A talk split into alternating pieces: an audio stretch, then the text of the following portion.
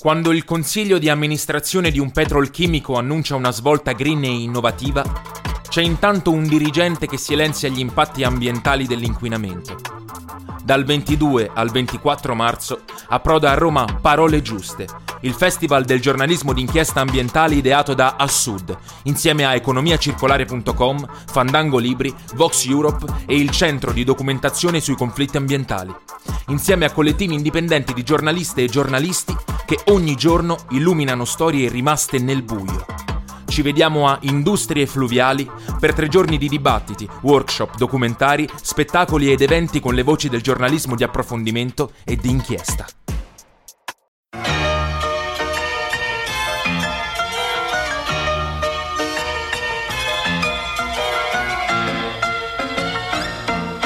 Quest'anno sono 30 anni che faccio il cantautore, anzi il cantastorie. 30 anni di vita, canzoni, viaggi, persone, storie appunto. E ogni sera durante le date di questi concerti qui sul palco dell'Auditorium Parco della Musica Ennio Morricone di Roma, incontro persone, amici, colleghi, che per un motivo o per l'altro per me sono state o sono importanti. Io sono Daniele Silvestri e questa è Le cose che abbiamo in comune, un podcast targato Fandango Live.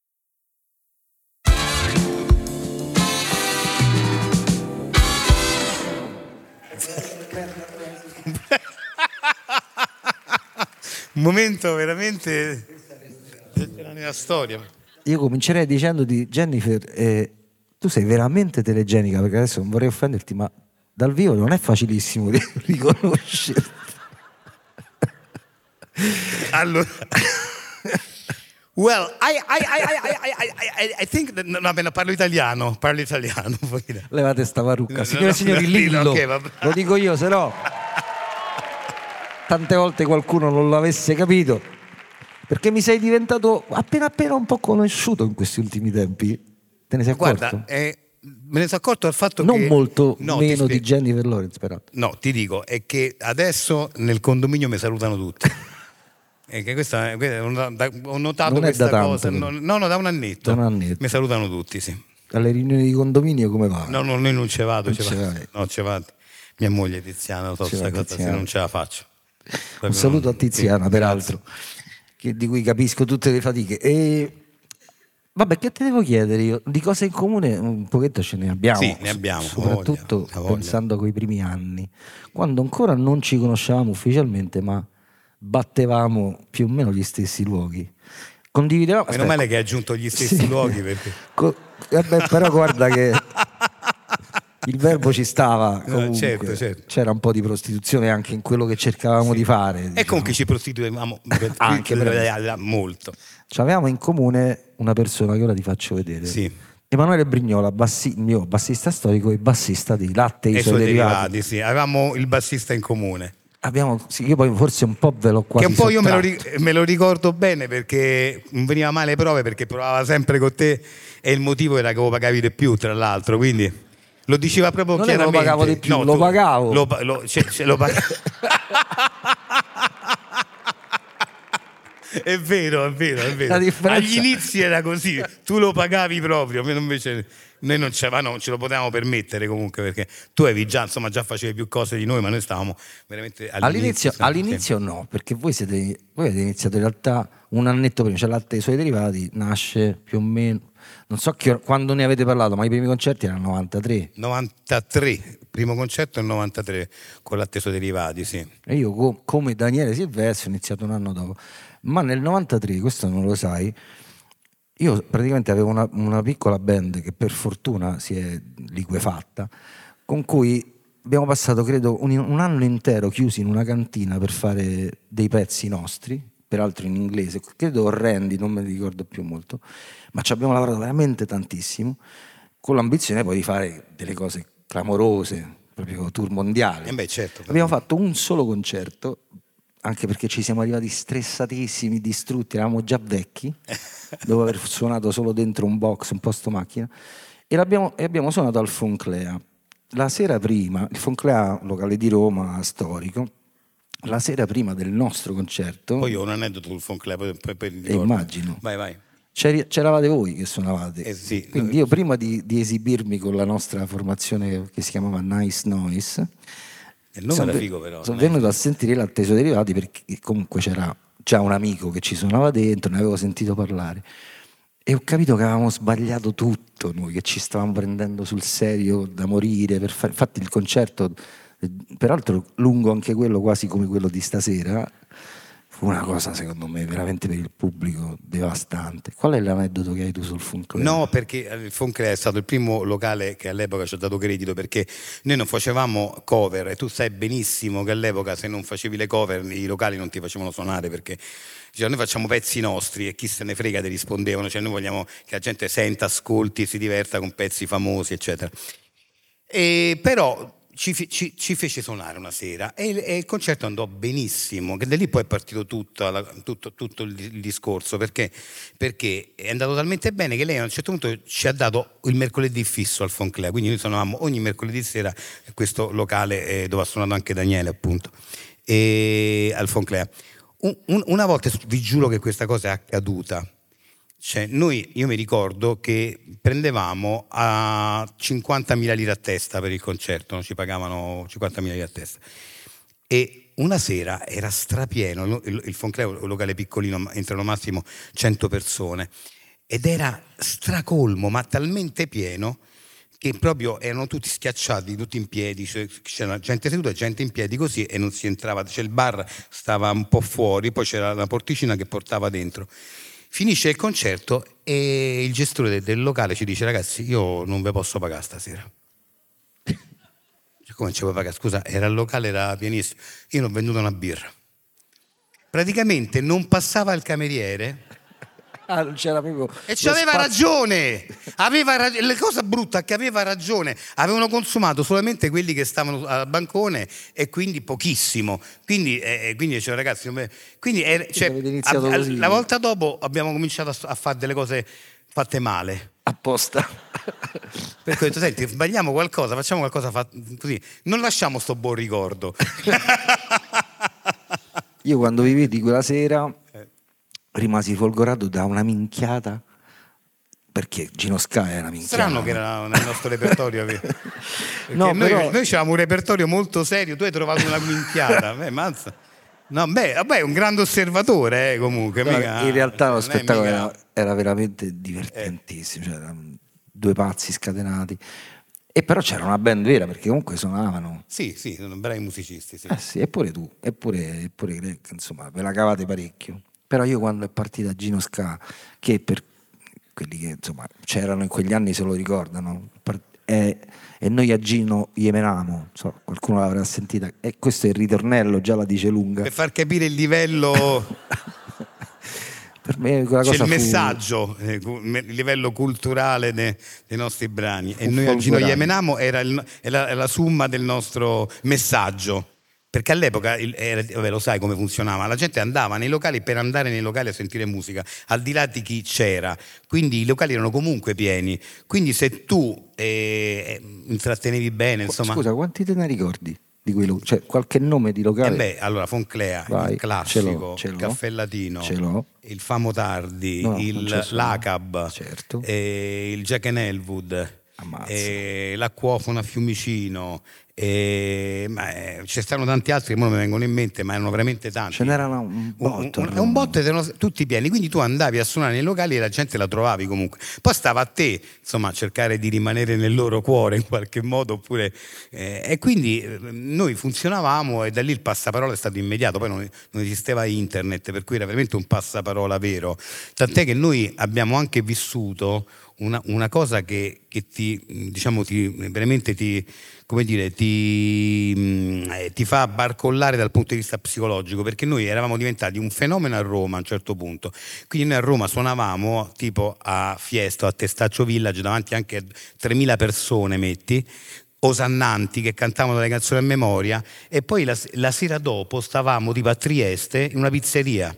Capito? Con, la gente de spalle che mangiava la pizza quindi tu, tu ti senti Mick Jagger e il giorno dopo, cioè è una cosa proprio che psicologicamente ti, ti distrugge, capito? E succedeva questo, capito? Esattamente, era proprio così.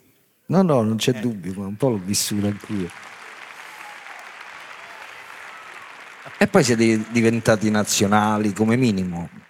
Sì, no, non con, non con, la band proprio, però poi, insomma diciamo che... Ma la band è, esiste ancora, no? Noi ogni tanto suoniamo, sì, ogni tanto suoniamo per divertirci, insomma, sì, quindi sì, certo. un concertino l'anno di media lo facciamo. Ce eh, n'hai uno in eh, progetto? No, adesso no, adesso non è in progetto, però che poi tutte le volte ci diciamo, però mettiamo qualcosa di nuovo, poi non mettiamo mai niente di nuovo, per cui...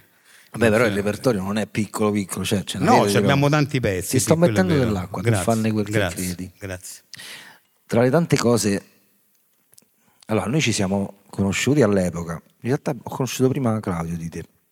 Proprio fisicamente. Perché Greg in realtà va detto che lui ancora, cioè lui già suonava con un gruppo che si chiamavano Jolly Rockers, che era una band di rock and roll anni 50. Greg ha cominciato giovanissimo a suonare nei locali quindi era lui quell'abituato ai locali io invece a me mi ha spinto de forza perché noi abbiamo creato latte derivati per gioco noi tra, tra, di noi cioè non pensavo di esibirmi e tra l'altro io ho anche. Eh, eh. No, scusa, ma è vero che, è stato, che lui a un certo punto ti ha iscritto. Vi ha iscritto allora, lui ha iscritto questa band insaputa. che per me era, era, vedersi in questa cantina e divertirmi con gli amici. Io mi sono ritrovato, lui ci ha iscritto a questa gara di gruppi demenziali al classico. E, e io, io, sono andato lì, siccome io suonavo la chitarra e cantavo, la chitarra poi l'ho abbandonata subito, suonavo la chitarra e cantavo io sono andato lì, siccome mi vergognavo come un cane, perché io non mi ero mai esibito davanti a, a, a nessuno, ho detto, ho fatto finta di essermi scordato la chitarra, capito? Quindi sono arrivato, ho fatto, ok, però, oddio non c'ho la chitarra, raga, niente, non posso salire, niente. È, andata, è andata così. Lui, gi- giustamente, gli altri del gruppo anche mi hanno preso Penarecchia, mi hanno portato sul, sul, sul palco e lì mi sono lì, la mia, io ero talmente intimidito che, che ero immobile e ridevano come pazzi. Perché io stavo così. che funzionava quello. Pensavano che era una, una, postura comica, pensavano, guarda, questo è un genio, non fa una mazza, guarda, è incredibile, ma è bravissimo. Invece era una paresi. Guarda, ero io una paresi, io stavo così, paresi. Poi non ho una madre che mi aiuta perché eh, mia madre è il contrario delle mamme classiche. Cioè, la mamma classica quanto è bravo mio figlio, questo ha fatto mio figlio. Adesso sto dicendo una cagata, no? Guarda che sto disegno, ha fatto mio figlio, è bellissimo, è stupendo. Mia madre, quando gli ho detto mamma, e io sai che quando avevo cominciato poi a esibirmi, io mi esibisco, mia madre, ma tu, ma tu devi vergognare. La gente esce di casa, paga un biglietto, cerca parcheggio sei una merda, sei. Così, mia, questa è mia madre.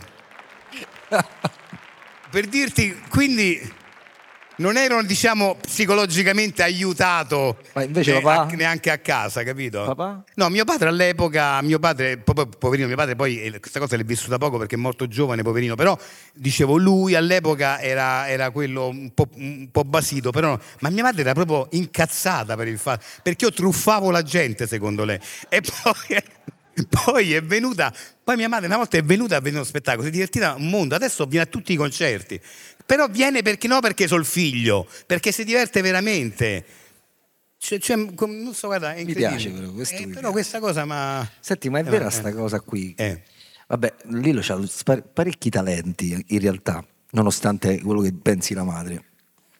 Intanto disegna benissimo, d'altronde la, la, è stata Abbiamo una parte molto importante. Sì, Avete iniziato fumettisti, io ne ho anche le prove a casa, possiedo ben due petrolo a casa, uno, uno, dei quali mi guarda tutte le mattine quando mi sveglio, ma insomma questa è un'altra, bellissimi, è veramente bravo. Ma è vero che a un certo punto per pagarti la scuola di, fe- di fumetto io ho letto, cioè queste sono le cazzate forse di internet, c'è scritto che vendevi cerotti porta a certo. porta. Come si fa a vendere cerotti?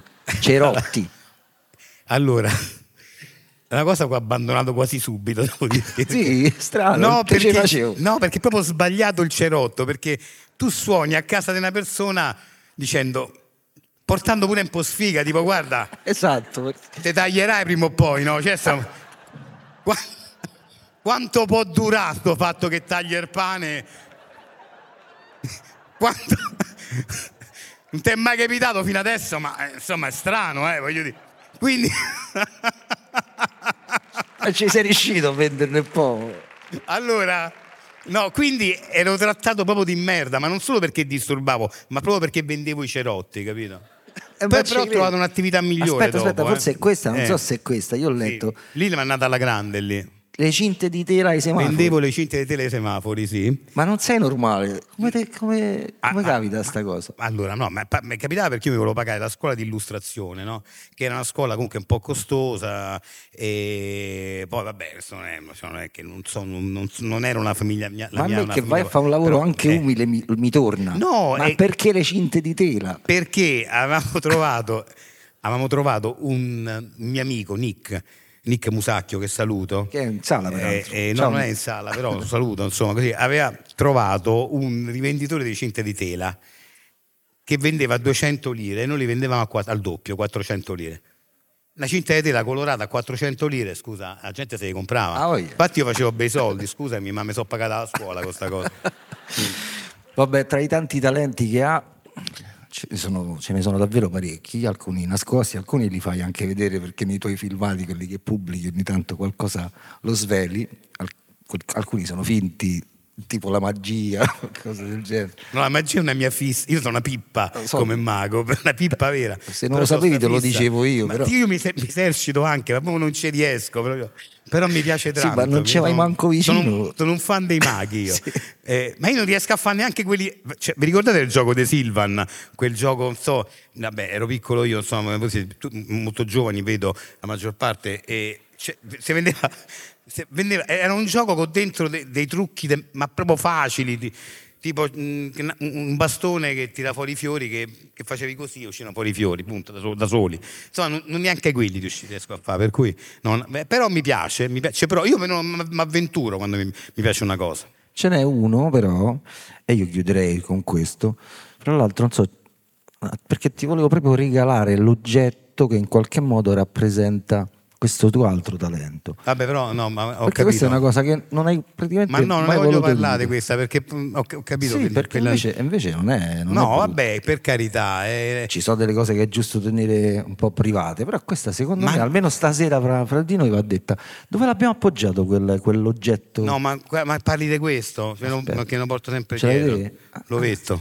Ah, te ne volevo regalare uno, vabbè, lo faccio dopo. Allora, voi non sapete, ma quest'uomo è probabilmente uno dei più bravi suonatori di, di Ovetto. Che ci, Ovetto sarebbe uno shaker, vedi, cioè questo suono qui, perché ha studiato intanto con dei, dei, dei bravissimi maestri, adesso non stiamo qui no, a elencare. Ma vabbè, suona, per dire, visto che ci siamo, io non voglio mai ostentare, ma indimenticabile nel, nel, nell'87, ero giovanissimo, io con Miles Davis. Miles Davis. Eh, sì. Cioè, stiamo parlando di cose abbastanza grossa, hai suonato con Carlo Santana. Con Santana. Anche dal vivo, insomma. Sì, dal, sì, Santa, quando, quando, Santana è venuto a Roma mi ha chiamato per, eh, come, l'ovetto, per, per cioè, l'ovetto. Non, è, non so cose piccole piccole, poi hai suonato alla Scala. Anche. Sono alla Scala, sono alla Scala, ho fatto, ho fatto, eh, ho fatto anche al Madison Square Garden, sono stato... Certo. A, fare eravamo due lì ero, ero ma lì ti, la prima... ti, hai un altro nome quando, fai, quando ti esibisci come suonatore dovetto oppure comunque Lillo Laillo, non so perché.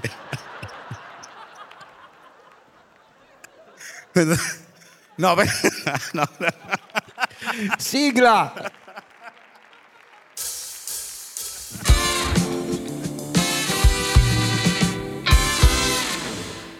Pasquale Petrolo in Alterillo. Lailo.